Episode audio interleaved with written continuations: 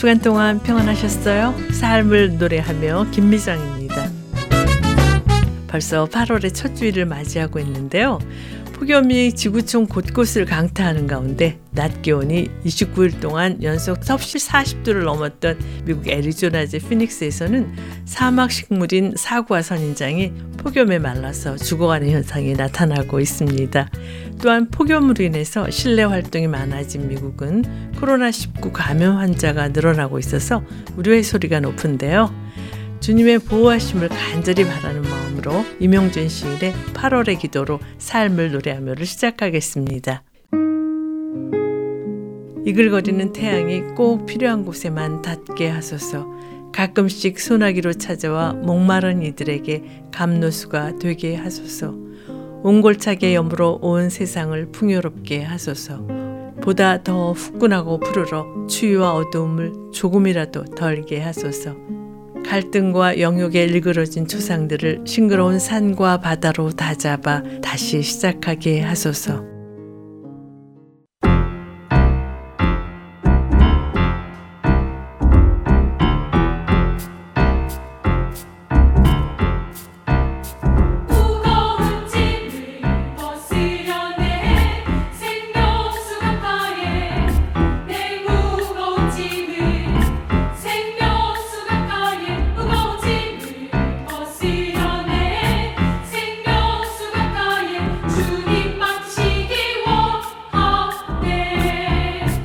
Jesus.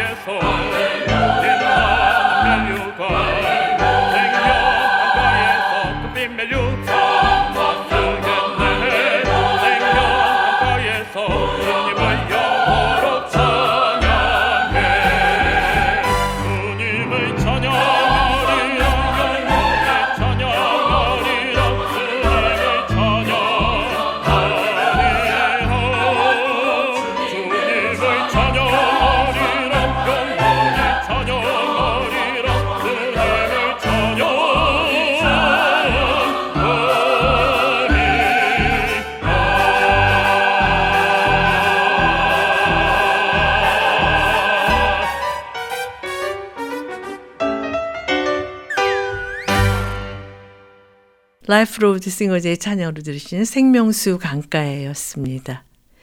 예수회 사제며 심리학자인 헨리 나우웬은 우리의 감정적인 생활과 영적인 생활의 원동력은 서로 다르다고 주장하는데요. 감정적인 생활의 기복은 우리의 과거, 그러니까 오래전에 일어났던 일 때문에 혹은 지금 일어나고 있는 일 때문에 우리는 행복하고 슬프고 화내고 흥분하고 우울하고 사랑하고 미워하고 또는 복수심에 불타기도 한다고 합니다. 하지만 영적인 생활의 기복은 우리 안에 있는 성령의 움직임에 대한 우리의 복종, 즉 성령의 움직임을 우리가 주의 깊게 경청하느냐, 경청하지 않느냐에 따라 영향을 받는다고 하는데요. 이러한 경청이 없이는 우리의 영적인 생활은 결국 바람에 휩쓸려가는 우리 감정의 파도에 굴복하게 된다라고 피력하고 있습니다. 영적인 삶의 원동력이신 성령님의 음성에 나는 어떤 자세를 취하고 있는지 생각해보는 그런 시간이 됐으면 좋겠습니다. 향기로운 나무가 노래합니다. 성령의 비가 내리네.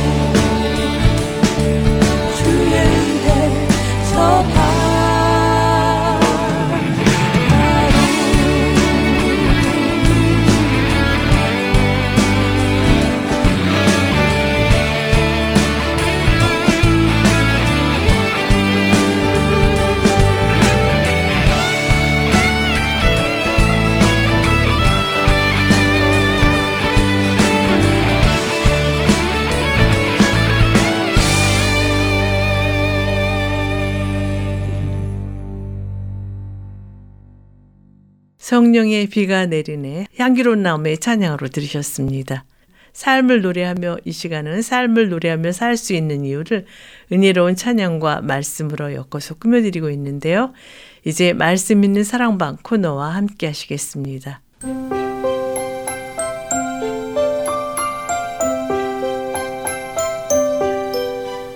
말씀 있는 사랑방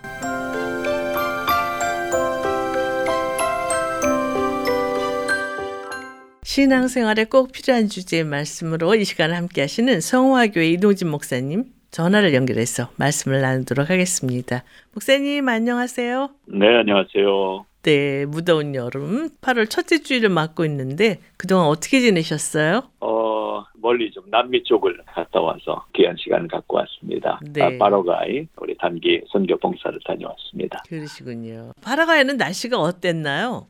어, 바라바이는 전반적으로 우리 LA 날씨하고 거의 같은데요. 여름과 겨울이 서로 반대로 돌아가는 곳이 이제 바라바이 남미 쪽이죠. 네. 그래서 우리가 7월 말 8월 초인데 거기는 한겨울이었습니다. 아, 그럼 덥지는 않으셨겠네요. 예, 한겨울이지만 우리 여기 LA 겨울처럼 뭐 심하게 추운 건 아니고요. 음. 밤 시간에는 위에 뭐 하나 걸치고 이렇게 할 정도인데요. 너무 좋은 시간을 갖고 왔습니다. 그러시군요. 구체적으로 어떤 사역을 하셨어요? 어, 이제 가정들 중심이 되는데 음. 바로 우리가 도착한 7월 24일이 파라가이는 개학하는 날이었어요. 네. 모든 학교가.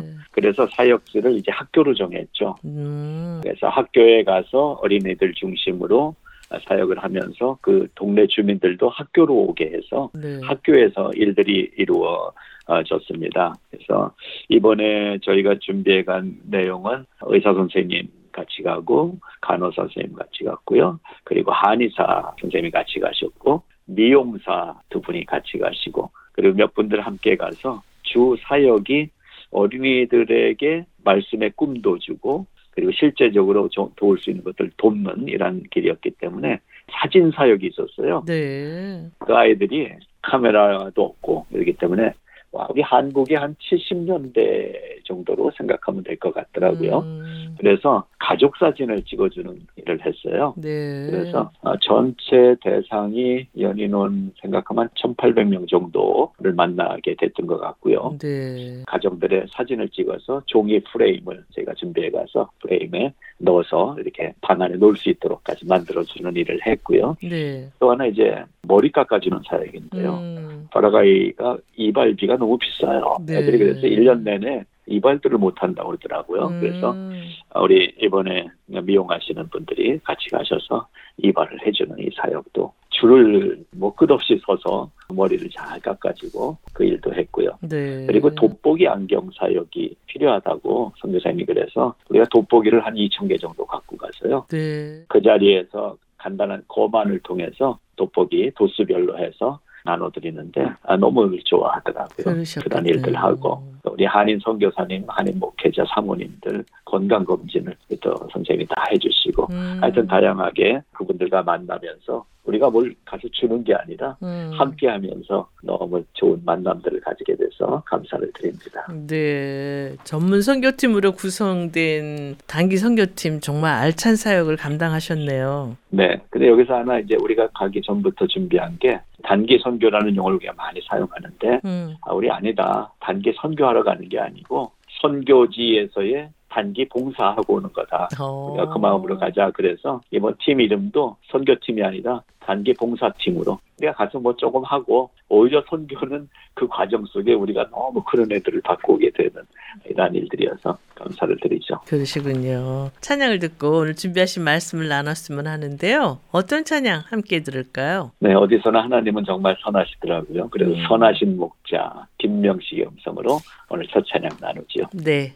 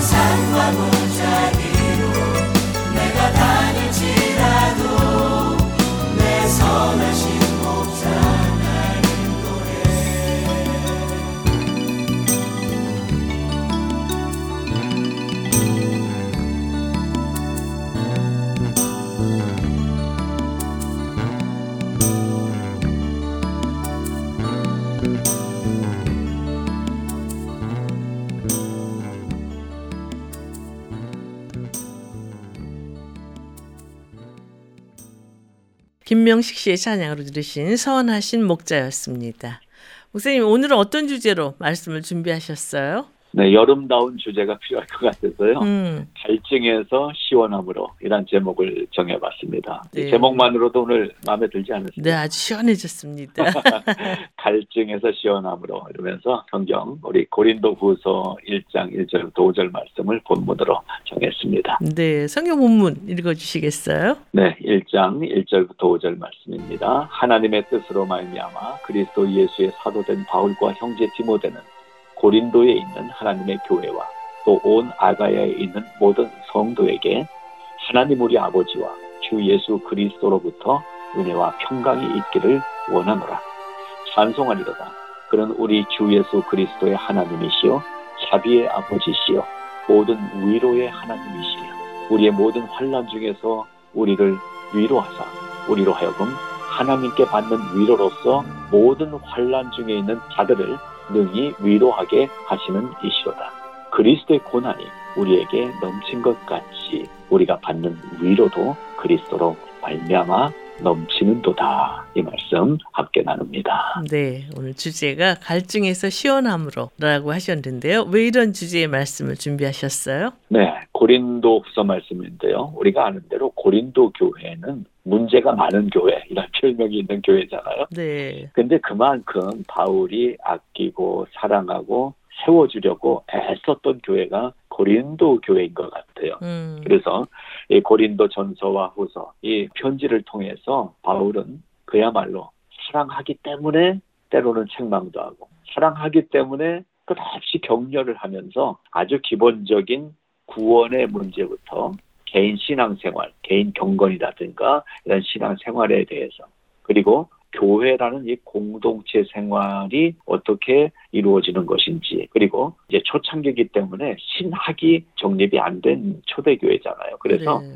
신학적 판단에 대해서 어떻게 바른 방향과 방법을 가져야 될지들을 쭉 설명해주는 말씀이 고린도 전서 고린도 후서죠. 그래서 네. 결국에 서로 권면하고 서로 위로하고 서로 격려함으로써 예수 믿는 게 서로를 시원하게 해주는 그러한 공동체로 성장해야 된다라는 마음을 가지고 쓰고 있는 말씀이 고린도서 편지일 거죠. 음, 그렇다면 시원케 해주는 공동체, 시원한 신앙생활은 무엇인지 말씀해 주시겠어요? 네, 신앙생활은 한마디로 저는 자유가 우리 기독교 신앙의 아주 기초적인 그리고 견고한 베이스라고 생각이 돼요. 근데 그 네. 그 자유함을 누리기 위해서는 마음이 시원해야 되거든요. 음. 그래서 서로 위로하고 격려하고 도와주고 권면하면서 아 예수 믿고 나니까 뭔가 인생 사는 게 시원해져야 된다 음. 이런 생각을 갖고 거기서 이 자유라는 이 단어가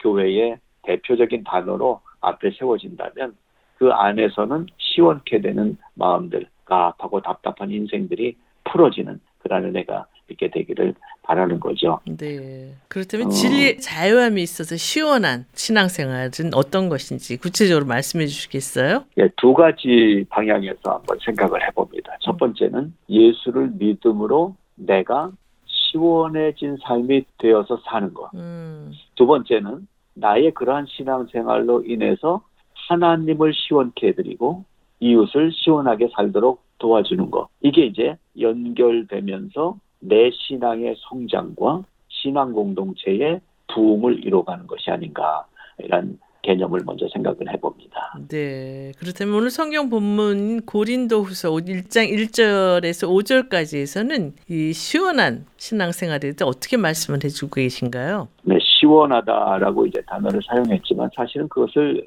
성경적 용어로 바꾸면 은혜죠, 은혜. 음. 자, 그래서 그 은혜를 하나님이 주시는 단계를 오늘 1절에서 5절 서두에 볼 수가 있는데요. 분명한 대상이 있었다는 거예요. 네. 그래서 1절에 그 대상이 분명히 나오잖아요. 바울과 디모데가 고린도에 있는 하나님의 교회와 모든 그 지역의 성도들에게 분명한 대상을 가졌습니다. 네. 그리고 그들에게 무엇을 빌어주냐면 은혜와 평강이 너희들에게 넘쳐나게 되기를 원한다. 그러기 위해서 3절로 가서 하나님의 찬송, 하나님을 찬송하는 어떻게 예수 그리스도의 자비로우심과 위로하심을 찬송하는 그러면서 하나님의 위로를 받는 공동체가 돼야 된다.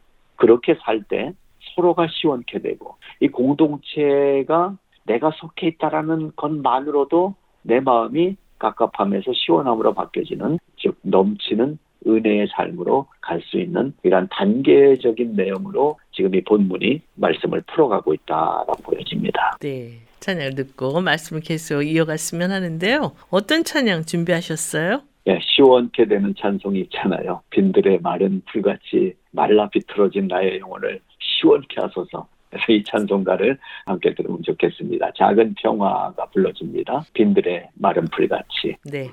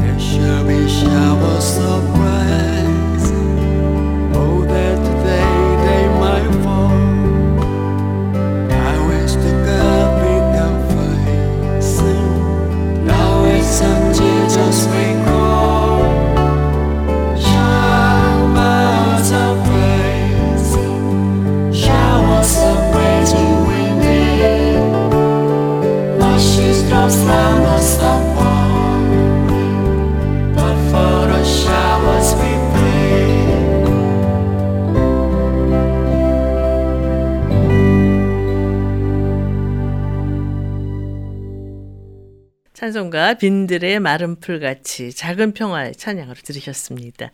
여러분께서는 삶을 노래하며 말씀 있는 사랑방 코너와 함께하고 계십니다. 오늘은 성화교회 이동진 목사님과 갈증에서 시원함으로 이런 주제로 말씀을 나누고 있는데요. 목사님 그렇다면 시원한 신앙생활에 대해서 구체적으로 말씀해 주시겠어요? 네, 아까 말씀드린 대로 방향을 어느 쪽에서 보느냐로부터 잡아보는데요. 첫 번째로 내가 시원케 되는 삶에 대해서 생각해 보겠습니다. 네. 방송을 들으시는 우리 극동방송 가족 여러분, 여러분은 예수님을 믿게 되면서 정말 마음이 좀 시원해지셨습니까? 이렇게 질문을 드려요. 예수 믿으면서 내 마음이 정말 시원해졌나? 근데 예수 믿는 게 뭐냐면 구원받는 거고요. 구원받는다는 것은 자유해졌다는 거거든요. 음. 자유해졌다는 것은 뭐냐면 이 죄의 문제, 이 죄의 결박으로부터 풀려났다는 것이란 말이에요. 네. 그래서 우리가 자유해졌다라고 표현을 하는 거죠. 그러면 거꾸로 예수 믿기 전에 나는 어떤 존재였느냐? 묶여 있는 거예요. 매여 있는 거예요. 꽁꽁 잡혀 있는 거예요. 즉 그것을 한마디로 성경은 죄의 종이라고 말씀하는데요. 바울이 로마서에서 그 모습을 이렇게 얘기합니다. 로마서 5장 12절. 그러므로 한 사람으로 말미암아 죄가 세상에 들어오고 죄로 말미암아 사망이 들어왔나니 이와 같이 모든 사람이 죄를 지었으므로 사망이 모든 사람에게 이르렀느니라. 이렇게 예수 믿기 전에 우리의 모습을 로마서 5장 12절이 드러내고 있습니다. 네. 바로 원죄로부터 우리가 벗어날 수 없는 존재로 이 세상에 태어났기 때문에 태어난 그 시간부터 사는 동안 예수님을 만나기 전까지는 우리의 신분이 노예라는 거예요. 음. 죄가 주인이에요. 죄가 명령하면 거기에 꼼짝 못하고 끌려다니는 존재. 그렇기 때문에 노예라는 것은 내 맘대로 물 한 모금도 먹을 수 없고요. 아무것도 내 뜻대로 할 수 없는 거예요. 그러니까 죄에 끌려다닌다는 이 모습을 한번 상상해 보십시오. 예수님을 만나지 못하면 이 죄에 끌려다니는 정말로 불쌍한 존재라는 거죠. 자, 그랬는데 하나님의 구원의 섭리 가운데 이 죄의 짐을 벗고 자유케 된 것입니다. 음. 이 법적 선언이 공포된 거예요. 네. 더 이상 이 사람은 죄가 없습니다. 음. 법적으로 말씀이 선포가 됐어요.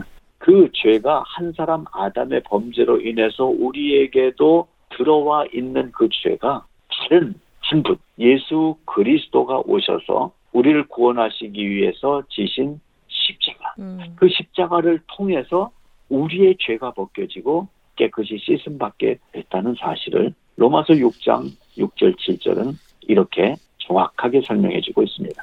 우리가 알거니와 우리의 옛사람이 예수와 함께 십자가에 못 박힌 것은 죄의 몸이 죽어 다시는 우리가 죄에게 종로를 타지 아니하려 함이니 이는 죽은 자가 죄에서 벗어나 의롭다 하심을 얻었음이라 라고 기록하고 있습니다. 여기서 우리 한글 성경의 마지막 단어 얻었음이라 라는 단어가 얼마나 우리에게 행복을 주는 단어인지 몰라요. 네. 내가 그래서 이제 얻게 될 것이다. 미래형이 아니에요. 이미 얻었습니다. 하나님이 과거 완료, 이루어 놓으신 일을 예수님과 내가 관계가 맺어짐으로 이미 자유함이 준비되어 있는 그 자유함이 나에게 옷으로 입혀지는 사건이 생긴다라는 거죠. 네. 우리가 예수를 믿게 되면서 그때부터 뭐 열심히 새벽 기도하고 기도하고 또 뭐 철야도 하고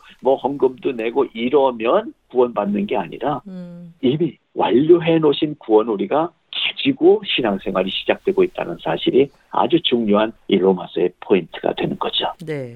이 찬양을 듣고 계속 말씀을 나눴으면 하는데요. 어떤 찬양 함께 들을까요? 네. 찬송가 예수 앞에 나오면 우리 국립악창단의 찬양으로 함께 들으면 좋겠습니다. 네, 찬양 듣고 돌아오겠습니다.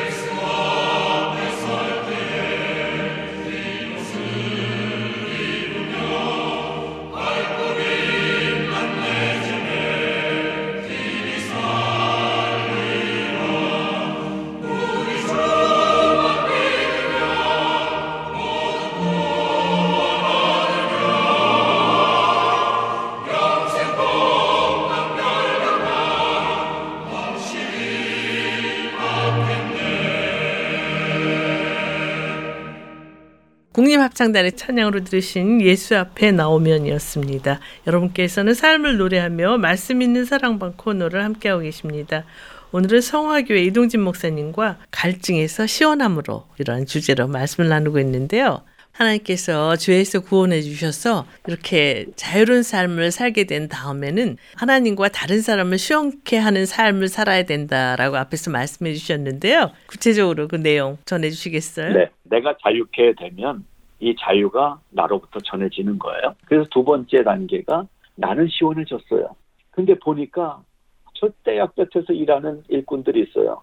그때 저는 좀 착하거든요. 음. 그래서 차가운 물을 갖다가 일하는 분에게 갖다 주기도 하고 그랬어요. 네. 바로 이런 마음이에요. 나는 시원한데 저 세상에 있는 사람들에게 그 시원함을 주고 싶은 거죠. 음. 그래서 시원케 자유로워진 우리의 모습을 보십시오. 우리가 구원 얻음으로 죄의 결박에서 벗어났다는 결과물이 있잖아요. 그러면 이제 우리가 성숙해져야 돼요.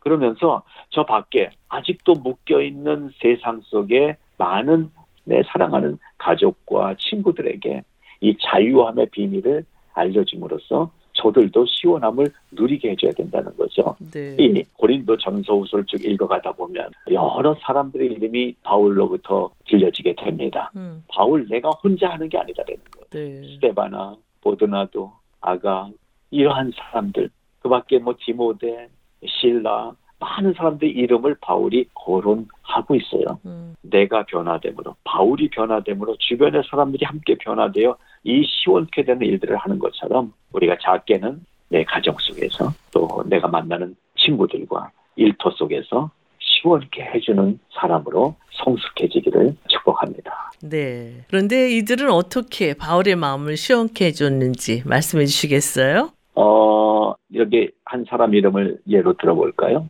스테바나라고 15절에 나오는데요. 네. 아마도 이 사람은 바울이 아덴에서 복음을 전했을 때 믿음을 받아들인 것으로 추정되는 사람인데 15절에 보게 되면 스테바나의 집이라고 표현하는데 그때 이 집이라는 원어 성경을 보게 되면 오이코스라는 단어 있죠. 집. 네. 거기서 나온 오이키안이라는 단어를 썼어요. 이거는 스테바나의 어떤 하우스가 아니라 그 가족 안에 패밀리를 포함해서 그 집에서 일하는 노예들까지 그 집안에 있는 가축들까지 다 포함한 단어가 오이키안이라는 단어예요. 네. 그러니까 이 스데바나의 집이라고 했을 때 이 가문 안에 있는 모든 사람을 다 뜻하는 건데요. 여기 음. 보게 되면 스데바나와 몇 사람이 칭찬받은 이유가 있습니다. 음. 이 사람들이 성도 섬기기를 작정했다라고 여기 말씀이 기록되고 있어요. 네. 성도 성기를 작정했다. 그건 무엇입니까? 네반의 집 사람들이 자발적으로 헌신했다는 거예요. 음. 이 작정하다라는 말은 스스로를 준비하다 이란 뜻이거든요. 음. 그래서 오늘 자원봉사의 개념이 우리 신앙의 삶 속에 있는 거죠. 네. 누가 시켜서가 아니라 내가 이제는 직분이 장로가 됐으니까 이 정도는 해야 되는 게 아니라 그냥 자발적으로 내 안에서 헌신과 봉사의 마음이 나와 야 된다라는 거죠. 네. 그것 때문에 이 스테반의 집안이 칭찬을 받습니다. 음. 그리고 또 한 가지는 부족한 것을 채우는 일을 하는 거예요. 교회의 부족한 부분을 채우는 사람이 바로 시원케 하는 사람이고 그 사람을 하나님이 칭찬하시라고 믿습니다. 네. 사실 교회에는 부족한 부분이 참 많잖아요. 그렇죠. 일반적으로 이 팬데믹 지나면서 안타깝게도 많은 교회들이 클로즈했다라는 뉴스를 듣잖아요. 네. 그리고 제 주변에도 한 20명, 30명 이렇게 모여서 그래도 재미있게 신앙생활 하던 교회들이 거의 다 문을 닫은 안타까운 모습을 보게 됩니다. 음. 뭐 다른 요소들도 있겠지만 교회가 유지 못되는 그 사역자에게 살해도 못하는 이런 물질적인 부족이 어떤 면에서는 큰 포션을 차지하는 것 같아요. 그런데 네. 이 물질 외에도 이 부족함들이 교회에 보이게 되는데 바로 그 부분을 바울이 이제 지적을 합니다. 첫째로 믿음의 교훈이 부족하다. 그리고 두 번째로 사랑의 나눔이 부족하다. 이 두 가지를 바울이 짚어줍니다. 네. 믿음의 교훈이 부족하다는 것은 주야로 심히 간구함은 너희 얼굴을 보고 너희 믿음이 부족한 것을 보충하게 하려면이라. 데살로니가 전서에서 바울이 그 교회를 향해서 한 얘기예요. 네. 오늘날 교회가 성경 공부가 많이 사라진 것 같아요. 왜냐하면 그렇게 공부하고 예비하는 모임을 하려고 하면 안 온대요 성도들이. 음. 그래서 교회가 말씀을 배우고 공부하는 분위기를 준비해가는 것이 리더의 역할 중에 하나라는 생각이 듭니다. 믿음이 부족하면 불평이 생기고 불만이 생기거든요. 그래서 음. 믿음 훈련이 교회에서 돼야 된다. 두 번째는 믿음만이 아니라 실제로 삶이 나눠지는 거가 너무나 중요하죠. 네. 그래서 고린도후서 8장에 보게 되면 이제 너희의 넉넉한 것으로 그들의 부족한 것을 보충함은 후에 그들의 넉넉함으로 너희의 부족한 것을 보충하여 균등하게 하려 함이니라 라고 바울이 얘기하면서 교회 공동체 멤버들이 서로 강한 자가 약한 자를 가진 자가 없는 자를 도와주는 이러한 모습을 만들어가는 것을 지적을 해주고 있습니다. 그래서 이 두 가지가 우리 교회 부족하다면 함께 채워나가는 훈련이 필요하겠다 생각이 됩니다. 네, 찬양을 듣고 말씀을 계속 이어갔으면 하는데요. 어떤 찬양 추천해 주시겠어요? 네, 겸손히 주를 섬길 때 이 찬송 들으면서 드린 말씀을 좀 아, 묵상해 보면 좋겠습니다. 서울 모태탑 창단이 함께합니다. 네.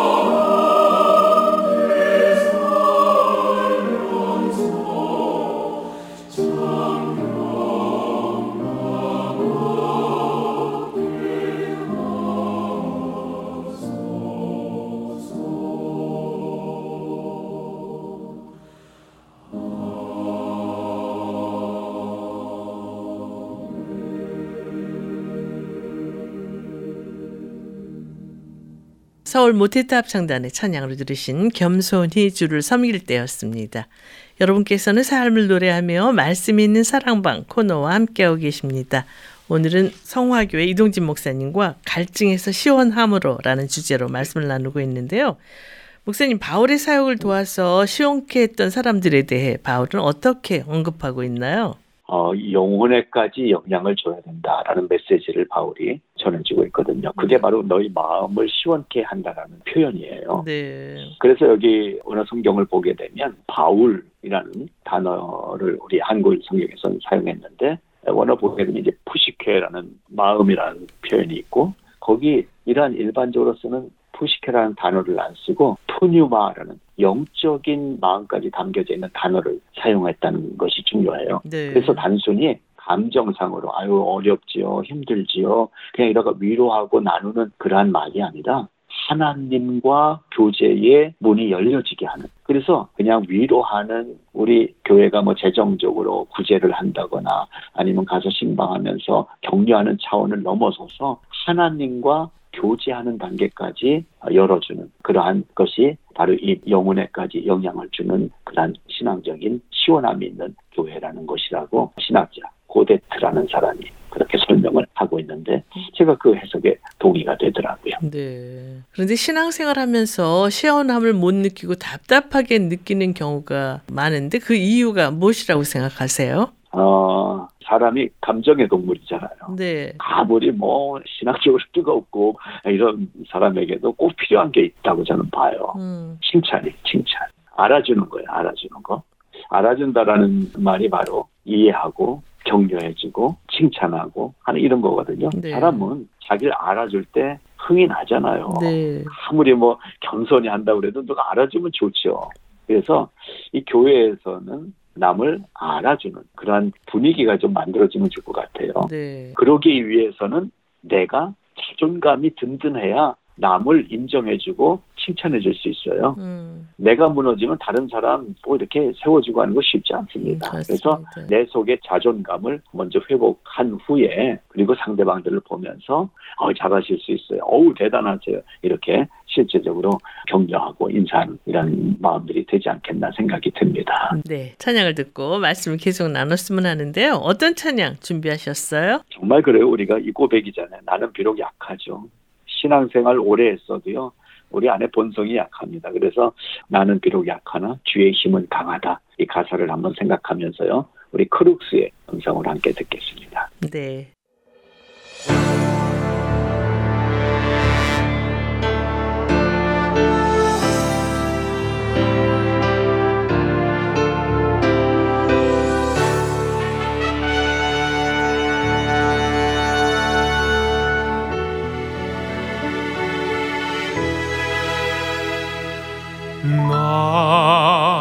나는 비록 약하나.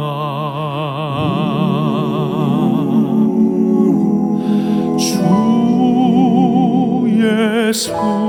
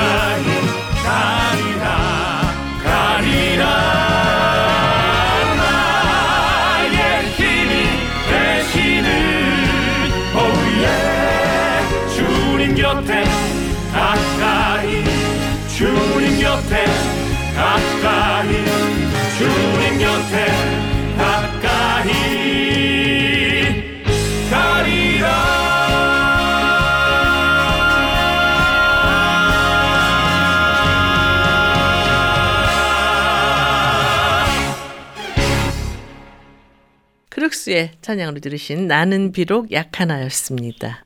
목사님 오늘 갈증에서 시원함으로라는 주제로 말씀을 주고 계신데요. 말씀 정리해 주시겠어요? 네, 아무래도 갈증에 필요한 건 물이에요. 콜라도 아니고 사이다도 아니고요. 주스도 아니에요. 갈증엔 물이 필요합니다. 근데 성경에 이 물 얘기가 나오지 않습니까? 네. 물 얘기를 예수님이 하시잖아요. 음. 요한복음 4장 14절. 내가 주는 물을 마시는 자는 영원히 목마르지 아니하리니 내가 주는 물은 그 속에서 영생하도록 솟아나는 샘물이 되리라. 바로 여기에 오늘 결론이 있습니다. 물을 만나야 됩니다.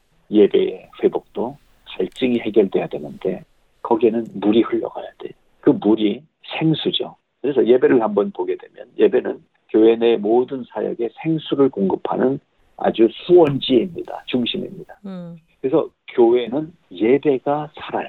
가정도 예배가 살아야 돼. 그게 물 공급하는 저수지입니다. 음. 대부분의 교회가 예배를 교회의 여러 다른 기능, 전도, 교제, 선교, 양육, 뭐 봉사 이런 교회의 여러 기능 중에 하나로 예배를 생각하는데 예배는 여러 교회가 해야 될 일 중에 하나가 아니라 예배가 교회입니다. 음. 그 마음으로 나의 마음의 예배, 우리의 목장들의 예배, 가정의 예배, 그리고 주일에 온 회중의 예배가 온전히 회복돼야 생수가 공급되는 것이다. 라는 말씀을 먼저 드리는 것입니다. 네. 그렇다면 예배가 회복되기 위해서 필요한 것은 무엇이라고 생각하세요? 어, 이사야 1장 12절부터 14절 말씀을 대신 전해드리면 될 것 같아요. 음. 너희가 내 앞에 보이러 오니 이것을 누가 너희에게 요구하였느냐? 내 마당만 밟을 뿐이다. 헛된 재물을 다시 가져오지 말라. 분양은 내가 가증히 여기는 바요. 월삭과 안식일과 대회로 모이는 것도 그러하니 성회와 어울려 악을 행하는 것을 내가 견디지 못하겠노라. 내 마음이 너희의 월삭과 정한 절기를 싫어하나니 그것이 내게 무거운 짐이라 내가 지기에 곤비하였느니라. 이 말씀을 읽으면서 한번 묵상해 보시기 바랍니다. 진정한 예배는 무엇일까? 지금 내가 드리는 예배를 하나님이 기뻐하실까? 거기에 우리의 해답이 있다고 생각됩니다.